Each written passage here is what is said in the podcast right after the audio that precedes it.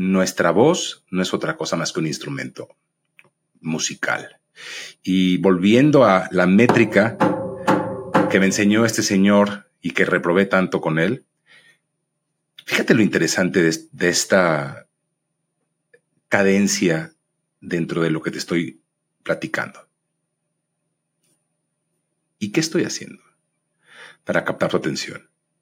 Estoy utilizando quizá el recurso o el elemento dentro de la música más importante, que es el silencio. Como se habrán dado cuenta, esta es mi voz. Y la razón por la cual soy yo y no hay otro invitado es porque este es un episodio especial. Hemos decidido, Jack, Juan Luis y un servidor, que en este episodio, el número 30, Juan Luis me entrevistaría a mí y de la misma forma, en el episodio 40, Juan Luis entrevistará a Jack. Por lo tanto, bienvenidos y esperemos que disfruten de esta eh, ocasión escuchar esta entrevista. Yo soy Ricardo Mitrani y en ausencia de Jack Goldberg, esto es De Dientes para Adentro. De Dientes para Adentro, escudriñando las grandes historias de nuestros pacientes. Bienvenidos a este episodio número 30 de De Dientes para Adentro. Como pueden ver, el día de hoy estamos nuestro querido productor Juan Luis Rodríguez Pons y yo. Charlaremos un poco eh, y me llevará a través de sus preguntas a algún lugar donde espero les parezca interesante acompañarnos en este espacio. Bienvenidos todos y Juan Luis, bienvenido. Eh, Ricardo, muchas gracias por la invitación. Qué bueno de pasarme ahora de este lado. Y a ver, desde que nos conocemos hay algo que a mí siempre me ha llamado la atención, que es un poco este afán de no definirte como una sola cosa. Para los que son ya seguidores del podcast, saben de dónde viene eso. Eh, pero me gustaría primero que empecemos eh, con que nos digas cómo te presentarías tú. Uh, pues ah, como Ricardo, como una, como un ser inquieto, curioso, como un estudiante perpetuo de muchas cosas, como un profesional del área de la odontología que disfruta mucho acompañar a sus pacientes. Eh, como alguien a quien le gusta aprender enseñando. Entonces tengo una buena parte de mi vida dedicado a la enseñanza. Y como alguien que disfruta de la experiencia humana en todos sus ámbitos, en todas sus aristas y en todo momento. ¿A qué te refieres con la experiencia humana? Pues me refiero a la forma en la que eh, nos relacionamos los unos con los otros. Nosotros, los seres vivos, somos relaciones. Y la experiencia humana precisamente es el proceso a través del cual nos relacionamos y a través del cual nos relacionamos no solo entre nosotros, sino también con el, con el medio ambiente, con el mundo, con el universo. Entonces, a eso me refiero con la experiencia humana. Tú estudiaste la carrera de cirujano dentista, entiendo, en la Universidad Tecnológica de México. Tienes un posgrado de rehabilitación oral, luego una maestría en ciencias odontológicas en la Universidad de Washington, donde además eres profesor. Eh, ¿Por qué dentista, Ricardo? A lo mejor la gente que nos escucha o que va a Grupo Dental Bosques nunca te lo he preguntado. Es ¿por qué elegiste esta carrera? Eh, pues la elegí por... Eh, imitación. Eh, vengo de una familia eh, muy alineada al mundo de la medicina. Papá, papá inmunólogo, mi hermano Moy mayor odontólogo, mi hermano Carlos, el del medio, eh, médico. Y mi papá siempre fue muy persuasivo que eligiéramos carreras donde pudiéramos ser independientes y, que tuvieran que ver con el área de la salud. Eh, yo siempre fui un amante de la arquitectura, siempre me llamaba mucho la atención la arquitectura, pero era pésimo con los números. Y como saben, en México, eh, pues no existen esos uh, cuatro años de latitud donde podemos continuar estudiando sin tener una definición y entramos directamente después de la prepa a la carrera, lo cual es muy bueno, pero a la vez es muy malo, porque ¿qué sabemos? A los 18 años, los mexicanos? ¿Qué sabemos de la vida como para decir, me voy a dedicar por el resto de mi vida a algo? Los mexicanos y yo creo que los de cualquier otra nacionalidad, ¿no? O sea, a los 18 estás bien menso, básicamente. ¿Cómo? O sea, es, una locura. Es una locura prácticamente condenarte ya a, a, una decisión que te va a encadenar a un oficio, a una profesión que no conoces, porque no se conoce la profesión. No se conoce, se puede conocer un poco la, mm, la, la información que vas a recibir, pero ya la dinámica de ejercer la profesión, pues desde luego que nadie conoce eso hasta que no está ya inmerso en la práctica misma. Entonces, pues es una locura. Y eso, y es una de las decisiones más importantes, más trascendentes para lo que va a formar al próximo o al ser humano como tal, ¿no? Eh, a la par, tú tenías esta otra también eh, vocación, que era el tema de la música. Eh, no sé si ustedes saben, pero el doctor Mitrani toca el piano muy, muy bien. y, el punto es que desde, desde chavito, ¿a qué edad empezaste a tocar el piano? A los seis años. Seis años. ¿Cómo es que cuando ya estás en la prepa, tú das clases de piano? O sea, no solo es que eres bueno al, tocarlo, sino además ya das clases a otras personas. ¿Cómo, cómo sucedió esto? Bueno, empiezo a tocar a los seis años y mis papás me consiguieron a una maestra que era encantadora, pero era castrante a la vez. Y esas clases de piano eran insoportables. Entonces, yo me acuerdo que fingía dolores de estómago en el momento que llegaba la maestra. Y eh, mi, mamá, en particular, siempre tan dulce, este, se dio cuenta que no era una buena idea que me forzara la clase de piano. Entonces, me invitó a que dejáramos de tomar las clases. Y, y me dijo, el día de mañana que tú quieras volver al piano, ya no lo dirás. Y dicho y hecho, dejé esas clases a los 6, 7 años y por ahí de los 11, 12 regresé con una convicción que yo quería tocar el piano enorme. Y hasta que no les rogué, no es que buscamos un siguiente maestro y conseguimos un maestro fantástico, el maestro Benjamín Valdés, eh, gran pianista que me cautivó como maestro. Y ahí es donde entre él y también mi papá, que siempre ha sido, siempre fue un hombre de, ciencia y un hombre también muy académico y fue un profesor universitario prácticamente hasta el día que se murió a los 83 años, pues me inculcaron este amor por la enseñanza.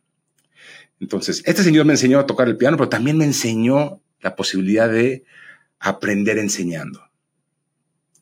Entonces, eh, a partir de su recomendación, hicimos la aplicación para el Conservatorio Nacional de la Música y entré al conservatorio. Estuve en el conservatorio dos años cursando pues la carrera de pianista. No duró más que eso porque tuve un desencanto absoluto con el conservatorio y justamente por un, un maestro que eh, se encargó de robarme el gusto por el estudio de la música. Eh, que así pasa con, con esos maestros que podemos tener en la vida, ¿no? Te hacen gozar algo excesivamente o te hacen odiar algo excesivamente. Y ese fue el caso. Entonces aborté mi proyecto de continuar como pianista, concertista en el conservatorio, pero no dejé del todo, nunca dejé mi amor por la música. Entonces en ese momento empecé yo a tocar, pues ya no a Mozart y a Beethoven, sino que empecé a, tocar a Ricardo Mitrani. ¿Te hubiera gustado dedicarte a la música profesionalmente? De un inicio, claro que ese era mi sueño, eh, pero afortunadamente, em, y es, mi papá decía, y es una frase muy de García Márquez, la vida no es como fue, sino como elegimos recordarla. Entonces, ahora pues lo que pasó es como elijo recordarlo en este momento. ¿no? Entonces decirte, sí, yo quería, yo quería ser un concertista y tocar a Bach y a Beethoven y a Mozart, eh, podría hacerlo. Pero también en ese entonces me daba cuenta que para conseguirlo, el camino era complicadísimo. Porque si tú te fijas en una orquesta, hay un pianista. Y compites con el talento eh, de muchos para conseguir una plaza. Entonces, también yo un poco sensato, realista, ubicado, me di cuenta que iba a ser complejísimo que yo pudiera hacer eso. Y por otro lado, también me di cuenta del brutal sacrificio que eso involucraría, ¿no? Eh, porque el piano es, cualquier instrumento es celosísimo, hay que dedicarle, pues como todo en la vida, a la gimnasia, a la música, a cualquier deporte, la disciplina es tremenda y si quieres destacar, pues te tienes que dedicar buena parte de tu día. Y yo también quería ser un niño normal. Y estar en la bicicleta con mis amigos y, y no sacrificar todo eso. Entonces, así es que abandoné el sueño de ser músico profesional y no me arrepiento en lo absoluto. Eh, pero desde luego que la música es algo que te acompaña siempre, ¿no? Pero ese sueño trunco tuvo también eh, el inicio de otro implícito, que es el tema de del dar clases. Antes de pasar a ese, me gustaría hablar un poco de la anécdota que algún día me contaste, de justo lo que te dijeron en el, en el conservatorio y lo impresionante que fue para el resto de tu vida cuando uno estudia formalmente música, no solo es la, clase de instrumento, sino también tomas otras materias, como lo es el solfeo, conjuntos corales, armonía, todas estas clases que te, que te construyen un criterio y, te, dan muchísimo más eh, eh, formación en torno a la música.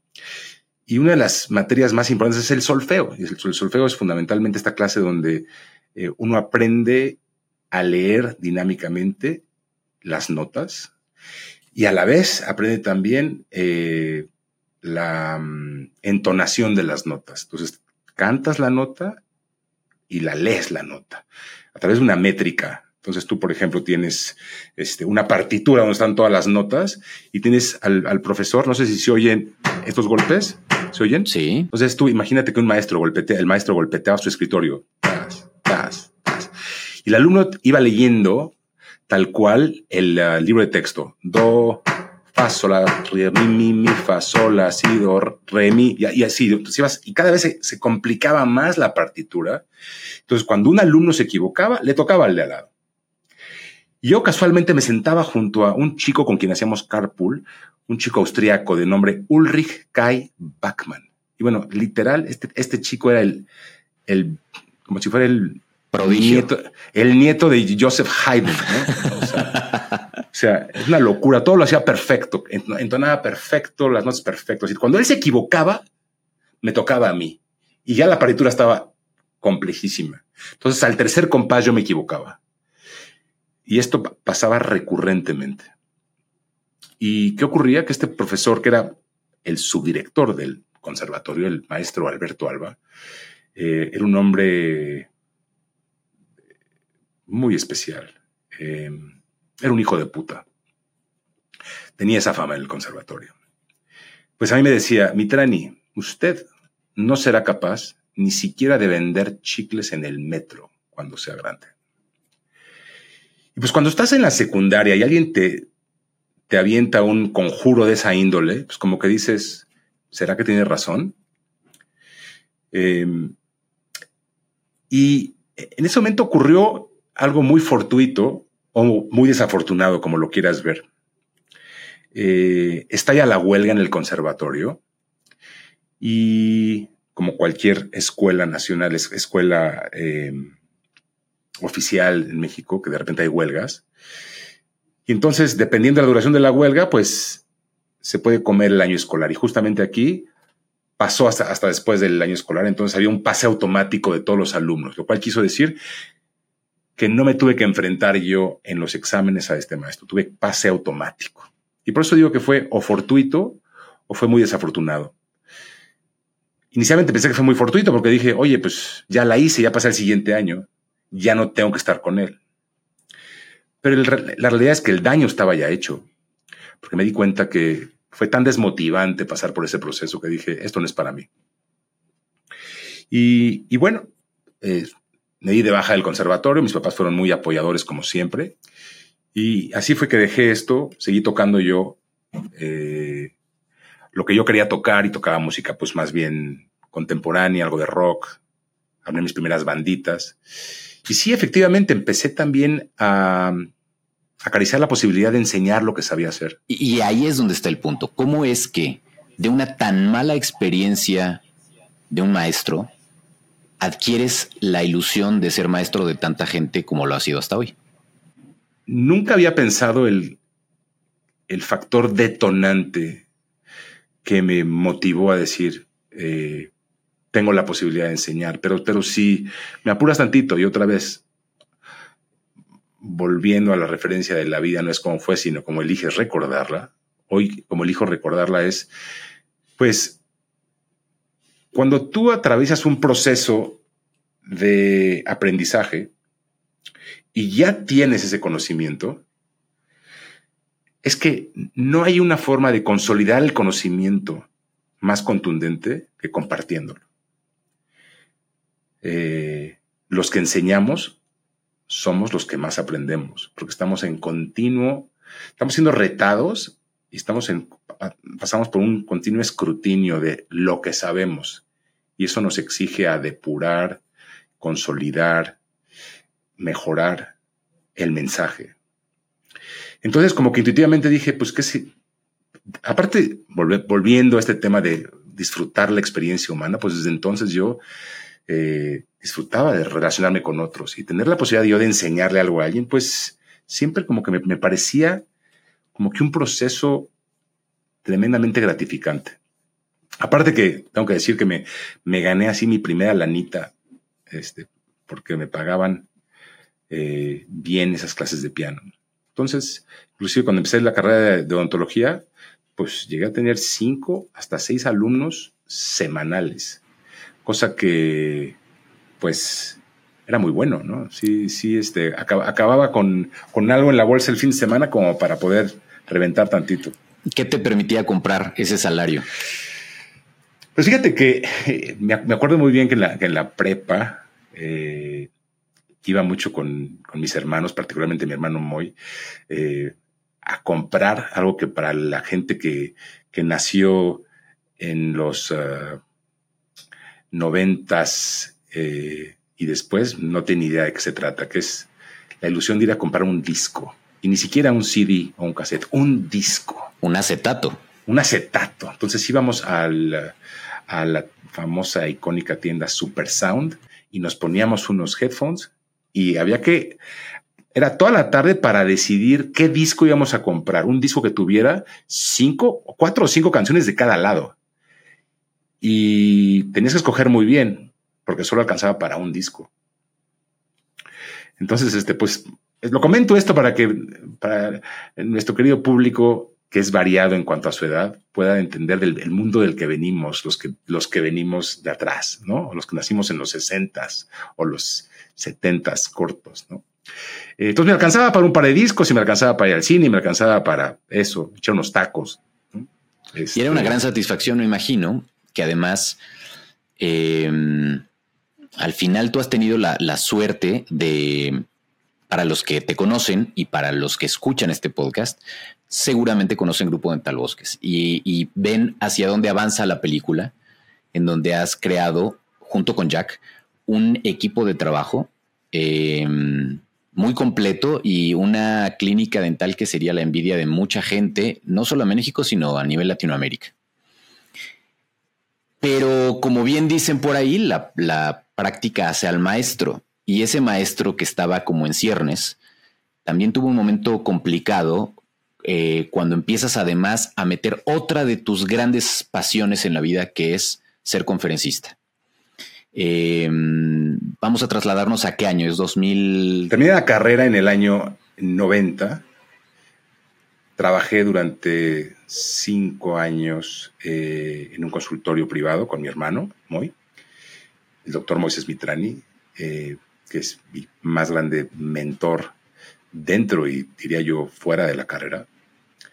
Eh, y por ahí el 95 decido que no tengo las suficientes bases sólidas como quisiera tenerlas, como para seguir ejerciendo el tipo de odontología que quiero hacer. Y elegimos, Sandra y yo, eh, poner nuestra vida en stand, ¿sí? poner nuestra vida en stand-by y nos vamos a hacer una, un posgrado. Fue así como fui a la Universidad de Washington en Seattle, ahí estuvimos cinco años, ahí de hecho nos quedamos a vivir ahí, ahí nació mi primer eh, hijo, Alejandro. Y ahí empecé después de terminar el posgrado, empecé a dar clases allá y empecé a dar las primeras conferencias. Entonces, contestando tu pregunta, la primera conferencia la di en el 99. Y empiezas a dar muchas conferencias, empiezas a, ver que eres bueno para eso, ya te preguntaré un poco por qué y cómo descubriste eso. ¿Cómo es que regresan a México y cómo empiezas entonces a fundar Grupo Dental Bosques? Sí, fíjate que es interesante. Hemos tenido este, invitados muy variados en nuestro querido podcast que nos han hablado, hablado del, ah, sacrificios que se hacen en la vida en un sentido o en otro. Pues a mí me tocó viviendo allá y tenía una posición pues muy interesante, él era el subdirector del posgrado, recibir esas llamadas telefónicas que te desbaratan eh, con la información de que mi, mamá eh, estaba, había sido diagnosticada por, eh, con cáncer de ovario. Y en ese momento para mí fue muy claro que yo era incapaz de atravesar el proceso de un cáncer a larga distancia. Entonces, pues porque sentí que mi lugar era estar cerca de mi, de mi familia nuclear. Eh, y en ese momento Sandra eh, y yo elegimos volver a México porque queríamos estar cerca de mis padres y de sus padres. Entonces, así fue que decidimos regresar a México. Entonces fue un regreso un poco atropellado porque no estaba planeado en lo absoluto. Y entonces al regresar, eh, aterricé yo en una, en una clínica donde me, invitaron a participar y a trabajar. Y yo seguía muy activo escribiendo artículos y con mi conexión de la Universidad de Washington dando conferencias, entonces eso lo continué haciendo. Y la verdad es que se convirtió en un oficio paralelo al ejercicio, de odontología, pero a la vez algo muy interesante y que quisiera compartir con, con todos ustedes, tiene que ver con lo que le hacía a mi cuerpo, lo que le hacía a mi cabeza, lo que le hacía a, todas estas hormonas, eh, adrenalina, eh, dopamina, todo esto, todo esto que secretamos, que nos hacen sentir bien, lo mismo que yo sentía al estar tocando el piano en un concierto, lo sentía frente a un público de una conferencia. Entonces, como que sentí que ese era mi, poquito mi llamado, ¿no? Eh, ¿Cuándo te diste cuenta de eso? Pues tendría que decirte que la primera vez que fue clarísimo fue en el, pues en el 99. Justo mi director tenía eh, una, una, conferencia que tenía que dar en, en, Las Vegas en un gran congreso de cirujanos maxilofaciales y él tuvo un compromiso familiar que lo imposibilitó de viajar y me dijo, Ricardo, vas. Entonces me aventaron de, de bateo emergente y pues me enfrenté a un congreso ya en forma. Había dado platiquitas aquí y allá, pero ese fue el primer congreso en forma y cuando me enfrento a ese auditorio y me enfrento a esa gran pantalla y me enfrento a, el reto de compartir conocimientos a profesionales, es que digo, esto es lo mío. Y otra vez por el, por el reto, por la adrenalina, pero a la vez, queridos amigos, por la posibilidad por esa posibilidad de ofrecer eh, alguna información que invita a la gente a una reflexión y que le puede ser de utilidad. Entonces se convirtió en algo muy adictivo, ¿no? Algo que verdaderamente me, me cautivó. Y bueno, cuando haces las cosas que te gustan, pues las haces cada vez mejor. Y había que estar bien documentado. Y también encontré una pasión tremenda donde conecté otra vez ese sueño de ser arquitecto a la hora de construir mis diapositivas y hacer mis presentaciones. Tú las haces. Sí, como lo, lo, concebía como un momento muy terapéutico, ¿sabes? El momento que estoy yo completamente inmerso en mi mundo, creando un visual que me permite comunicar una idea mejor. Entonces, es esta ilusión, ¿no? Eh, que despierta toda tu eh, intuición y energía creativa y que la aterriza a algo que potencialmente puede conectar con la gente. Entonces, esa posibilidad la encuentro de lo más eh, fascinante. Hoy has dado más de 700 conferencias. Yo no creo que haya mucha gente, eh, deja tu gente en general, pero además eh, cirujanos dentistas que hayan tenido, que tengan ese privilegio de poder tener a 700, o, pulir sus habilidades de comunicación a ese nivel.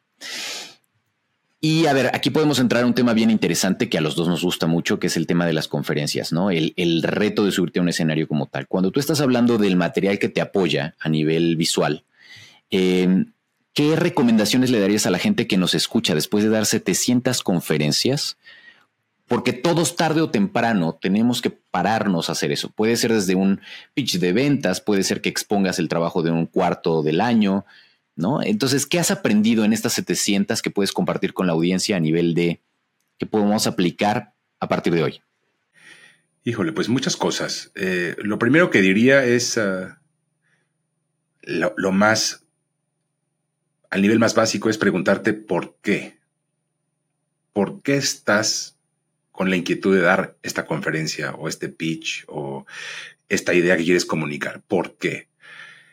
Si, tienes claro el por qué, es muchísimo más fácil que tengas las herramientas y que estés preparado para hacer un papel digno. Pero si no tienes claro el por qué y nada más lo haces, pues porque ves que otros lo hacen o porque eh, pues está de moda decir que das conferencias o porque parecería que eso te va a traer otros beneficios, pero no tienes muy claro el qué es lo que estás buscando detrás de pararte enfrente de la gente y comunicar algo, es muy complicado que lo consigas. Entonces, lo primero que, quizá recomendaría es tener muy claro el por qué estás haciendo esto.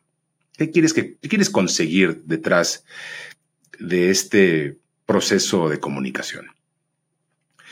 Em, lo segundo que te diría es, prepárate y no improvises y tenle muchísimo respeto a la gente que va a estar sentada ahí. Pero sobre todo, tente muchísimo respeto a ti mismo, porque es como todo, ¿no? Es en la medida que, es como si piensas en aquellos que se preparan para correr, una carrera, un maratón. Pues el que se prepara disfruta muchísimo el día que llega a la carrera, pero el que no se prepara sufre y sufre muchísimo. ¿Alguna vez le faltaste al respeto, a ese respeto que hay que tenerle al público? ¿Y cómo te fue para que nos compartas un ejemplo? Tendría que decir que en ese sentido, no, siempre, he sido tremendamente cuidadoso. Eh, quizá a lo mejor se aparece este personaje, Alberto Alba, que me dijo, usted no va a ser capaz de vender chicles en el metro.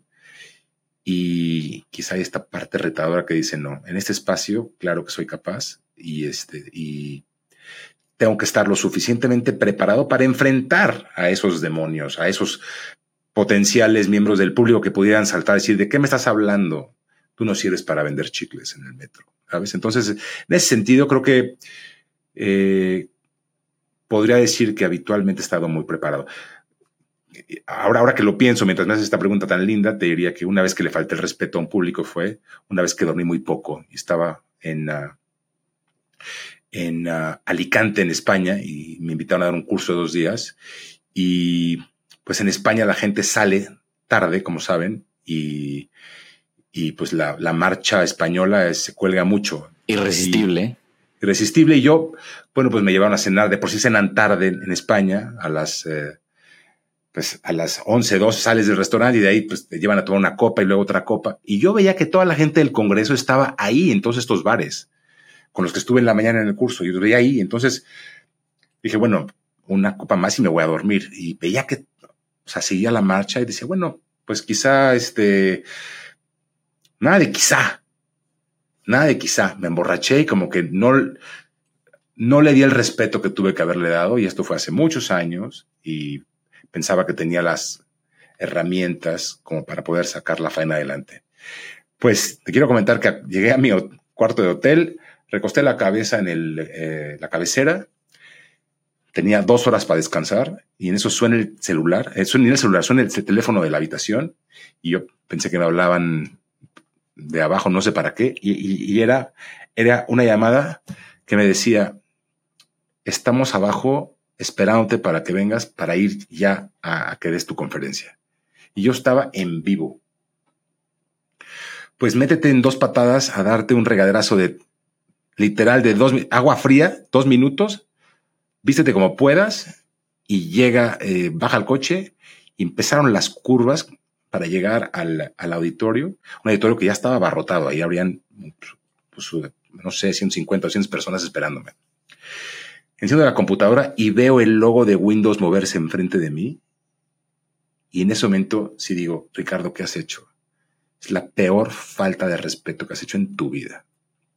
Y lo peor del caso es que cuando arranca ya la presentación y yo empiezo a hablar, mi cabeza... No jala. O sea, mi, mi boca no estaba conectada con mi cerebro. Claro, claro. Entonces empecé a hablar en piloto automático y estaba diciendo puras incoherencias. Es como si te dijera Juan Luis, podcast, micrófono. Exacto. y yo, yo pensaba, ¿en qué momento se va a conectar mi boca con mi, mi cerebro? Entonces empecé a tomar agua y poco a poco acabó ocurriendo, pero yo me daba cuenta que la gente se daba cuenta. Y esta fue la primera y última vez que, que justo cometí esa falta de respeto a mi persona, pero desde luego al público. Y en ese momento vino este señor del conservatorio, se te apareció ahí y te dijo, ves, te dije que... ¿Y cómo lo lograste acallar? además con todas esas voces en la cabeza.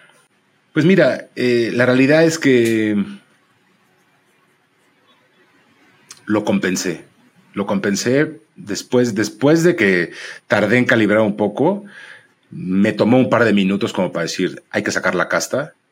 Y tenía el conocimiento, y tenía la información, y tenía los visuales, y entonces pues me rifé. Y vamos a ver, quien me conocía bien, pues se dio cuenta que estaba averiado, pero mucha gente no necesariamente se da cuenta. Pero suficiente como para que yo me diera cuenta como para decir, esto nunca más. Nunca más. Y tal cual, nunca más ha ocurrido. Qué bien, qué bien. Son de esos aprendizajes que son de una vez y no los repites. A eso te refieres con faltarle respeto al público y faltártelo también a ti como conferencista. ¿Qué otro aprendizaje nos puedes compartir? Eh, ¿qué, haces, por ejemplo, con los slides? Que eso es todo un tema, ¿no? Yo, yo normalmente en este tema siempre recomiendo el no las hagas para leer, ¿no? Los slides no son estas cosas para leer, son apoyos para ti. ¿Tú qué dirías al respecto? Pues mira, hay un, hay un libro por ahí que se llama algo así como este, Good Leaders Don't Use PowerPoint, ¿no? O sea, la realidad es que eso es una muleta visual la que tú tienes en, en, la diapositiva y si te apoyas de más en la diapositiva, pues habla de que no tienes la capacidad de comunicar sin ello. Entonces, desde luego, lo primero es, si te vas a apoyar de un visual, que sea un visual que sea lindo para observar, pero no para, no que tenga texto. Y desde luego, si va a tener texto, que tenga una o dos palabras, que sean palabras que, que puedan ser indicadoras de, de, o que representen la idea que estás comunicando. Pero desde luego, alejarte de textos y desde luego, prohibido leer la diapositiva. Eso sí es una mega falta de respeto. ¿Y cuántas veces nos hemos soplado con este, presentaciones así en la oficina? Ustedes que nos escuchan. Eh, tiro por viaje. La gente hace muchísimo eso en México y en otros países, ¿no? Desde luego, desde luego. Eh, pero cada, cada vez la gente también, el, público se hace más... Eh, mira, ¿cómo te das cuenta? Si tú ves que tu público está distraído, empieza a ver el celular, se empieza a mover, que ya los perdiste. Ya los perdiste. Entonces, otra recomendación sería ten muy presente a la gente que está enfrente y a, lo mejor consigue dentro del público una persona que te parezca que es a quien le quieres hablar. Y si tú te centras en esa persona o ese par de personas y les estás hablando a ellos, las posibilidades que conectes con todos los demás son mucho más grandes. Pero si tú no tienes un punto de referencia a dónde hablar, eh, entonces volvemos a lo mismo, estás tirando un balazo al aire. Que la realidad es que independientemente de lo, de lo mucho que tú manejes tu contenido, piensa que cada miembro del público tiene otra cosa en la cabeza en ese momento y conseguir su atención y llevarlos a todos a través de eh, el viaje que tú eliges llevarlos es de altísima complejidad y de ninguna manera puedes asumir que lo consigues. Puedes conseguir conectar con algunos en algunos momentos, pero tú llevarlos de la mano toda la charla, hay, que otra vez ser muy ubicados, ser muy respetuosos y, entender que de todos modos digas lo que digas, muestres lo que muestres, cada quien verá e interpretará lo que quiera, porque cada cabeza es un mundo. Y me imagino que otro nivel de complejidad de esto es cuando la conferencia se la das a colegas, a expertos, porque habrá gente que puede dar una conferencia a gente que sabe mucho menos o que no tiene idea del tema del que estás hablando. Eso es lo más común. Pero en tu caso tú a veces das conferencias a otros colegas de otras partes del mundo que pueden saber igual o más que tú. Desde luego, desde luego. Oye, y no solo eso, agrega el, otro elemento eh, que la inmensa mayoría de, las conferencias que he dictado en mi vida, diría más del 90%, son en inglés, que no es, no es mi eh, lengua materna. Pero que quienes conocen al doctor Mitrani, incluido yo, decimos, pero qué bonito inglés tiene este hombre y qué manera de hablarlo. Eso, eso es algo que honestamente te envidio muchísimo, Ricardo, el que admiro bastante, el, la complejidad de comunicarse en otro idioma que no es el tuyo, cuando menos el, materno, ¿no? ¿Cómo es, que, ¿Cómo es que lograste hacer ese brinco para, para poder articular de, ese, de esa manera? ¿Qué, es lo que supongo que eventualmente te llevó a, a Spirit Education? Sí, y yo ahí quizá lo que te diría es, y regresa y se cierra la pinza, ahí está mi, mi conexión con la música, porque nuestra voz no es otra cosa más que un instrumento musical. Y volviendo a la métrica que me enseñó este señor y que reprobé tanto con él, fíjate lo interesante de, esta cadencia dentro de lo que te estoy platicando. ¿Y qué estoy haciendo? para captar tu atención. Estoy utilizando quizá el recurso o el elemento dentro de la música más importante, que es el silencio, la cadencia, la entonación. Todos estos son elementos fundamentales para poder comunicar una idea. Esto no me lo enseñaron cuando empecé, pero quizá intuitivamente por tener algo de conocimiento del lenguaje musical y de una partitura, es que entiendo perfectamente eh, la posibilidad de conectar con una pieza musical precisamente porque quien la compone o quien la interpreta está poniendo mucho cuidado y énfasis de esa cadencia, de esa entonación, de esa métrica. Entonces, si tú, por ejemplo, rafagueas a alguien y estás hablando y no te paras y estás diciendo muchísimas cosas y no te detienes, es como que un ratatatatatatatata. Pero si, por otro lado, tú eliges pausar y dosificar la información, teniendo mucho cuidado de cómo haces énfasis en una palabra. Fíjate cómo va mi mano hablando y cómo esperas a que subas, lo suspendes y luego continúas. No deja de ser eso más que un instrumento musical. Uno que disfrutas del proceso y te das cuenta que la gente te lo está también eh, agradeciendo porque entonces no los estás rafagueando. No hay nada más cansado que un el famoso monótono. ¿Qué quiere decir monótono? Un tono. Tas, tas, tas, tas, tas, tas. Eso es lo monótono. Paz, do, do, do, do, do, do. El oído te dice, ya estuvo con el do. En cambio, si haces do, re, mi, mi, mi, mi, re, do. Te callas. Do, re. ¿Te fijas? O sea, es, es ahí una expresión que puede tu oído aceptar y agradecer. Entonces, lo mismo pasa con una conferencia. Tú dosificas la información y hablas de, generalmente una buena conferencia está construida en tres tiempos. Hay tres cosas de las que te quiero hablar. Después empiezo a decirte esas tres cosas y al final te digo, ¿y ahora? Vamos a concluir recordando esas tres cosas. Entonces así tú puedes aspirar que la gente recuerde la conferencia. Porque una, y, y por eso comentaba en un inicio, ¿por qué la conferencia? ¿Tú quieres enseñar cuánto sabes? ¿Quieres que la gente se apantalle por, por lo guapo que estás? ¿O tú quieres ser un buen maestro? Y como hijo de un grandioso maestro, hermano de dos grandiosos maestros, aprendí la vocación de enseñar. Y si lo que busco es enseñar, Entonces necesito estos recursos para que la gente recuerde, después de que acabó la conferencia, de qué les hablé. Y que si se distrajo, los traigas otra vez a tierra y, le des como los apuntes del maestro de decir, bueno, si te vas a llevar algo, llévate estas tres cosas. Absolutamente. Entonces, volviendo al tema del inglés, al no ser mi, lengua materna, fíjate que me pasaba algo muy interesante. Como conferencista, yo no soy, eh, mi estilo no suele ser el clásico em, bufoncito que quiere hacer reír a la gente. Si de repente hay por ahí un, un punchline y una, decir algo simpaticón, es importantísimo también para, para hacerlo un poco más ameno, pero no soy comediante. Entonces, si tengo por ahí de repente algo que merece la pena decir y que, que puede conectar con el humor, bienvenido. Pero lo que no busco hacer, desde luego, es que la gente se ría de algo que no dije deliberadamente, o que se burle de mi, de mi mala pronunciación, o que se burle de, de mi mal uso de las palabras. Entonces, para eso, nuevamente, soy increíblemente exigente para tratar de comunicar el mensaje. Ahora, hace unos años me, regaló un amigo muy querido, conferencista también, que trabaja eh, en, en odontología y vive en Miami. Un día me dijo, Ricardo, I would kill to have your accent.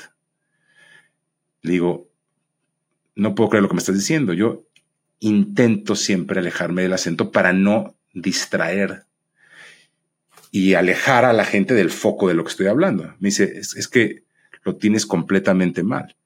Si tú tienes un acento, tu acento atrapa. La gente pone más atención cuando hay un acento.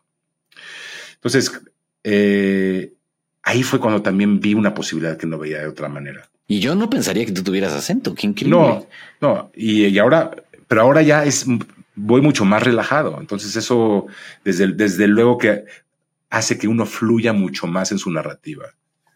Voy a tomar el control para adelantar un poco la historia. Tú fundas Grupo Dental Bosques y luego en el 2013, en este afán de dar conferencias y moverte por el mundo, de pronto te viene otro gran momento, otro gran momento de crisis de la que aprendes. Cuéntanos un poquito de eso. Pues una gran crisis, desde luego.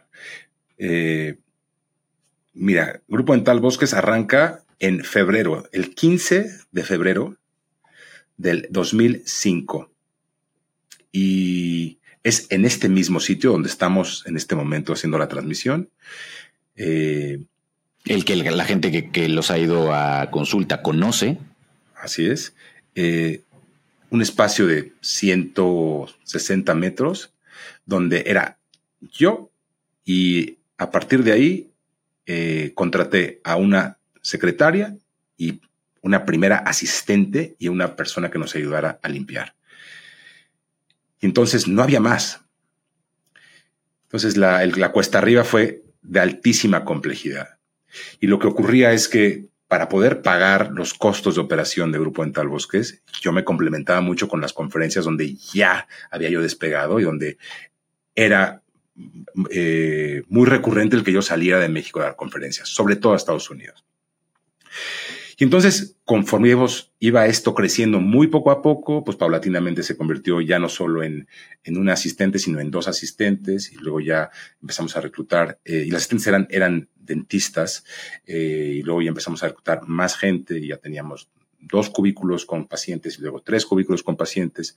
Y yo seguía con este afán de consolidar la información, eh, de compartirle al mundo lo que hacíamos en Grupo Dental Bosques, ¿Y qué pasa? Que me doy cuenta y me pega de frente como, como si te descalabrara un ladrillo que te avientan, eh, lo incongruente de mi narrativa. Porque yo iba por el mundo eh, hablando de terapia interdisciplinaria y hablando de el nivel de ontología que hacíamos aquí, eh, inspirando gente en todo el mundo. O sea, llegaba de una gira por el sudeste asiático, donde podía estar yo en Indonesia, en Singapur, en Hong Kong, y regresaba a México y pone un pie en Grupo Dental Bosques y tenía al equipo más desmotivado del planeta. Entonces, imagínate, este tan eh, poderoso dicho proverbio que tenemos en México, luz de la calle, oscuridad de la casa. Es cuando me doy cuenta que este, esta absurda noción de que mi equipo estaba conectado conmigo a través de una esotérica osmosis era pura piña. No hacía la chamba de entrenar a mi gente. Entonces yo podía ser un gran educador fuera de mi casa, pero era un pésimo, pésimo líder dentro de mi casa. Y ahí es donde empieza esta catarsis, este, este proceso de, de darme cuenta, esta crisis y empiezo poco a poco a cambiar completamente la dinámica. Y ahí es donde mi vocación de maestro la pongo a prueba y la valido, porque aquellos que vienen a Grupo Dental Bosques a partir del 2012 se dan cuenta que el equipo que hemos formado aquí es un equipo espectacular de odontólogos profesionales eh, de un altísimo calibre, de un conocimiento, de una vocación por ayudar a los demás espectacular. Y precisamente yo me convertí eh, en ese facilitador. Y, la vida de GDB cambia radicalmente cuando Jack se, se, incorpora con nosotros, cuando conozco a Jack eh, en el 2000, pues por ahí del 2000, creo que 10 por ahí, él terminaba la carrera, pero él ya, te lo confirmará la, fecha exacta. Pues ya se incorpora con nosotros por ahí del 2000, eh, vamos a decir, 15, me parece, 2015. Y es cuando ya detona todo esto y, y Jack valida mi alucinación y una frase muy linda que es que se habla de que una alucinación se convierte en visión cuando una persona la valida. Y de todos los posibles socios, ¿por qué Jack? Lo interesante es que cuando Jack se aparece en mi vida, yo no estaba buscando un socio. Pero el momento que lo conocí, yo me enamoré de él y no, no concebí la relación de sociedad, simplemente me enamoré de la posibilidad de acompañarlo, porque se, se veía que Jack era un rockstar desde el día que nació. Entonces acompañar a un rockstar es muy divertido. Entonces, este, no, no, había, no había mucho más allá de, tener la posibilidad de estar cerca de él y de, y de verlo crecer.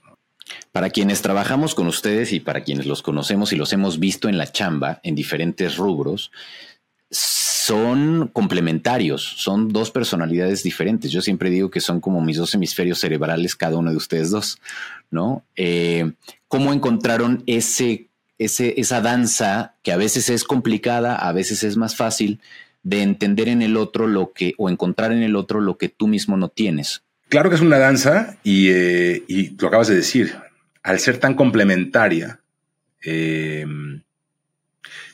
o sea, es, fascinante, eh, pero a la, vez también hay que estar muy alertas de, de cómo esa danza es sincrónica y no es caótica. Porque al tener dos personalidades que son distintas, si bien son complementarias, también puede haber algo de frustración eh, de las dos partes. Entonces yo, eh, lo último que quisiera es que la gente escuche que hay este, y vivieron felices para siempre. Porque siempre hay este proceso de, de calibración y de recalibración.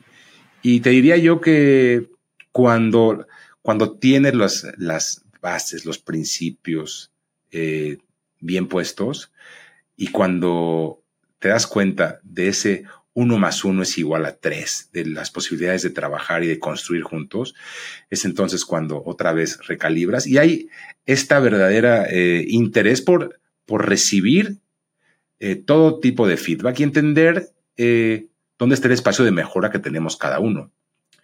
Y eso es, es tan fascinante lo que estamos haciendo que justamente consolidamos toda esta información eh, eh, y complementamos un curso que yo ya estaba dando en Spirit Education que habla de construcción de equipos y de liderazgo. Y entonces lo que hicimos Jack y yo es empacarlo y ahora lo compartimos en una experiencia eh, inmersiva de dos días para dentistas, pero estamos convencidos que podemos hacerlo para todo aquel que quiera aprender y poner a, prueba su, em, eh, capacidad de líder y de constructor de equipos, en esa experiencia que, hemos eh, eh, configurado y que tuvimos una magnífica, magnífica experiencia con 20 dentistas hace un par de meses. Tenemos el, siguiente evento ahora en noviembre, donde justamente Jack y yo compartimos nuestra experiencia y desde una es, como un entrenamiento, ¿no? Para los que estuvieron al pendiente o como los que hemos estado al pendiente en redes sociales, eh, hicieron este experimento en el, en el Valle de Guadalupe. Así es, en un viñedo en el Valle de Guadalupe. Vaya lugarcito que se eligieron, ¿eh? Pobres. Lo, lo pasaron muy mal. Tenía que ser así, pero, pero aparte nos, nos aventamos, tuvimos el descaro, la audacia, este, como, como decimos en México, los huevotes de hacer algo que la gente no hace, que es hacer un proceso de aplicación y seleccionar las personas que, que vinieran al evento. Y qué osadía, dirías, ¿no? Y decíamos nosotros, qué osadía de hacer algo así. Pero la razón de, de fondo, eh, que me parece que era muy importante y nosotros apostamos y finalmente validamos que tuvo sentido hacerlo, tenía simplemente una consigna, que era asegurarnos que la gente que eligiese estar con nosotros era capaz de mostrarse vulnerable desde un inicio. ¿Por qué? Porque piensen en que tú vas a hacer una inmersión con otras 18 eh, personas o 20 personas y hay esta personita o este par de personas en el público que no suelta esa soberbia de que déjenme yo decirles quién soy, pues automáticamente desengancha a la demás gente. ¿Y, cómo, cómo lo lograron? O sea, ¿qué preguntas hiciste? ¿Cómo filtraron a la gente? Pues la, la pregunta así de clara crees, y literal, como si estuvieras en el avión, que, te llega la zafata y dice, usted está sentado en la salida de emergencia. Usted está dispuesto a ayudar si es que existe una emergencia y necesitan tú, lo que dicen, I need a verbal confirmation, necesito una comisión verbal. ¿Sí o no? Pues literal hice la pregunta, ¿tú estás dispuesto a acompañarnos en esta experiencia y mostrarte vulnerable desde un inicio? Y necesito una confirmación verbal. Y la gente que dijo sí fue la gente que vino a la experiencia. Y lo que se consiguió a través de ese proceso, y Jack no me dejará mentir, seguramente será una buena pregunta que le hagas cuando le entrevistes a él, que lo que conseguimos en esa experiencia fue que de un inicio la gente que estaba ahí sabía lo que iba. Y entonces fue una experiencia mágica. Y tuvimos eh, meditación en la mañana y vino una chica que hace sound healing y había tanto tanto. Y lo que buscábamos es que la gente fuera muy interactiva en, su, en el proceso estos dos días. Entonces hubo muchísimo tiempo para escucharnos a todos y acabó siendo un éxito rotundo. Como verán en pantalla, se ve una experiencia absolutamente envidiable, ¿no? O sea, estas imágenes que estamos viendo, pues te hablan un poco de lo que vivieron en esta primera prueba. Es, la idea es hacer estos cursos. Eh, como, como la gente que quiere estar ahí, ¿qué tiene que hacer? Mostrar su interés, eh, mandarnos eh, algún, eh, algún mensaje, alguna señal de humo que le gustaría y, nuestra intención desde luego es hacer estos cursos periódicamente. A mí me encantaría pensar en hacerlos a lo mejor cada dos meses y mi ilusión es que podamos hacer ese crossover y que no sea para dentistas. pueden venir un para dentistas, pero la idea es que venga gente de Chile, de mole y de pozole porque los conceptos son muy universales. ¿Qué van a aprender? Pues Fíjate que la idea es que, número uno, que aprendan quiénes son, porque hacemos una disección muy a profundidad. O sea, son cuatro bloques. El primer bloque hablamos de, a ver, vamos a decodificar quiénes somos, ¿no? O sea, que, ¿por qué somos como somos? Entonces, nos echamos un clavado y hablamos un poquito de qué, cuáles son esos marcadores que, que construyen a la persona. ¿No? Por ejemplo, en, esta, en este podcast hablamos de mi paso por el conservatorio, mi paso por la Universidad de Washington, aquí, etcétera. Son esos marcadores. Entonces hay que conocer los marcadores de cada quien y a partir de ahí unirlos y entender. Solo puedes entender hacia dónde vas si entiendes de dónde vienes. Eso está clarísimo. Eso lo ha dicho mucha gente a lo largo de la historia. Lo dijo Kierkegaard, lo dijo Steve Jobs, lo dice muchísima gente, ¿no? O sea, el dot connection. Entonces es entender de dónde vienes para saber a dónde vas. Esa es una cosa. La segunda cosa es entender dónde, dónde estás profesionalmente, ¿no? De codificar tu espacio, de codificar eh, tu empresa, en qué lugar se, se encuentra. Y, entonces hacemos toda, todo, todo tipo de, de, eh, compartimos elementos didácticos para entender dónde estamos. Y hacemos un, un taller después de integración de, de, cada uno de estos bloques, esos cuatro bloques. Ya que hacemos todo esto, el tercer bloque tiene que ver con construcción de equipos y para construir un equipo hay que entender qué es lo que hace un equipo ganador. Entonces, pues ahí sí nos hemos echado un clavadote, tanto ya como yo leyendo un montón de esto, pero nuevamente tenemos nuestra propia experiencia que compartimos de, todas las eh, regadas de tepache que hemos tenido y cómo hemos aprendido a través de rasparnos, ¿no? Y volvemos a lo mismo, hacemos una dinámica de construcción de equipos que es una, una verdadera joya. Eh, y lo cual desemboca en el cuarto acto, que tiene que ver con, consolidación de esa visión. ¿A dónde quieres ir ahora sí? Con todos los elementos acompañado de tu equipo para que tu visión sea colectiva y porque hay, que te asegures que tengas a la gente a tu alrededor que quiera ir contigo a algún lugar. Mira, es una especie de gran curso de liderazgo, experiencia de transformación y todo eso. ¿Cómo se llama? ¿Cómo le pusieron a esto? Fíjate que estaba, estaba un día eh, eh, muy reflexivo ahí en, una noche en Valle de Bravo y me vino a la cabeza ese eureka. Y dije, esto se tiene que llamar heterogeneous. Pero lo interesante de heterogeneous son tres palabras en una. La primera es heterogeneous, o sea, heterogéneo. La segunda es genius.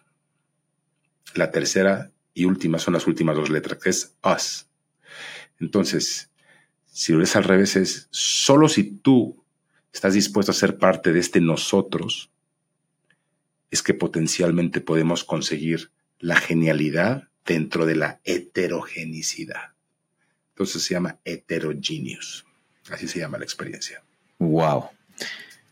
Y es parte de Mitrani Goldberg, ¿no? Así lo, así lo pusieron.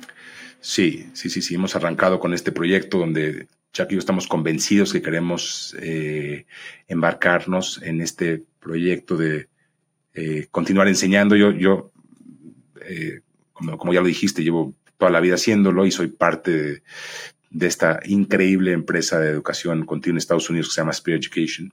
Soy profesor en la Universidad de Washington, donde voy también una vez al año a, dictar cursos. Y creemos que ahora es, es, hora de también poder hacer algo así en México, donde podamos también consolidar parte de nuestro aprendizaje. Jack tiene también tremendos recursos y conocimiento que pues, queremos consolidar y compartirlo, Y compartir nuestra experiencia que, creemos que, que, le puede servir a los demás. Si la gente los quiere seguir, están en una nueva cuenta en Instagram que abrieron hace un par de semanas, justo con la experiencia de Valle de Guadalupe. Sí, la cuenta es Mitrani Goldberg, pero la realidad es son la cuenta, que por cierto también quisiera yo este, echar el, eh, el eh, comercialazo que tenemos ya cuenta de Instagram que se llama De Dientes para Adentro, donde van a aparecer todos los eh, episodios, inclusive reels con algunos briefs de cada uno de los ahora 30 episodios que tenemos. Juan Luis, ¿qué opinas de eso? 30 episodios. Eh, eh, eh, sí, suena, suena, suena fácil y, a la vez se ha ido de volada, ¿no? y les agradecemos muchísimo a la gente que nos ha escuchado y que nos ha acompañado en este camino, porque sin ustedes que nos escuchan, esto no tendría sentido. Ha sido una gozada y, y, este, no podemos estar más felices y agradecidos. lo que hemos aprendido de cada uno de nuestros invitados eh, realmente es conmovedor y creemos que sí tiene una razón de existir de dientes para adentro. Para cerrar, solo me gustaría hacerte una última pregunta retándote a que la contestes en una o dos palabras, ¿no? Y es, aprovechando que no está Jack, ¿qué es lo que más valoras de Jack? Todo. Qué mañoso eres. No, lo que más hablo de él es, es que me reta. Que me reta. Eh, y que no deja de retarme. En todo momento. En todo momento. Entonces, consigue lo mejor de mí. Y eso yo creo que es, es parte también de esa magia y de esta conducción doble que de pronto tenemos acá o a dúo que tenemos en este podcast. Buenísimo, señor. Pues quiere usted despedir entonces el episodio. Pues lo despedimos. Pues muchísimas gracias eh, a todos por seguir ahí. Eh, si llegaron hasta este momento es que escucharon el podcast completo. Eh, les agradezco y los felicito. Es el podcast más largo que hemos grabado, que no me sorprende porque solemos, Juan Luis y yo, ser parlanchines. Y no tenemos a Jack, que es el timekeeper, que, que, que seguramente en el de él terminarán mucho antes. Eh, no creas, no creas, no creas, lo, lo, vamos a escudriñar. Eso, eso, eso. Pues este, un privilegio hacer esto. Muchísimas gracias. Eh, la verdad es que no es más que conmovedor eh, ver cómo ha pasado el tiempo y lo que hemos escuchado de tantos de ustedes que se han acercado y nos han compartido. Eh, qué les ha significado algún episodio, algún comentario de un invitado o de otro. Esa es la magia de esta frecuencia y esa es, esa posibilidad que es tan adictiva y esa posibilidad eh, en la que creemos Jack, Juan Luis y yo. Y recordarles que por favor nos sigan en esta cuenta nueva, como les decía Ricardo, que está apareciendo aquí, miren aquí, aquí mero, eh, de dientes para adentro. Súmense por favor para que pues sigamos esta conversación porque esto, la idea es generar una comunidad, no nada más que nos escuchen, sino generar una comunidad, porque una de las cosas que a Ricardo y a Jack les gustan más es justamente esta escucha activa. Así que, pues recuerden que subimos un episodio cada semana los lunes y nos vemos entonces hasta el siguiente episodio. Y quizá nada más, quizá nada más, ahora que te escucho, sí tengo ganas de decir una cosa más. Esta comunidad de dientes para adentro eh, solo podrá evolucionar a través de sus comentarios, de su feedback, sobre todo aquello que no les gusta. Digo, bienvenido que nos digan lo que sí les gusta porque nos es una caricia en el alma, pero también nos sirve muchísimo que nos digan qué les gustaría que hiciéramos diferente para poder continuar con su preferencia, que construyamos cada vez este proyecto eh, y que lo, sigamos puliendo para que sea algo eh, cada vez mejor. Muchísimas gracias y hasta la próxima. De dientes para adentro, escudriñando las grandes historias de nuestros pacientes.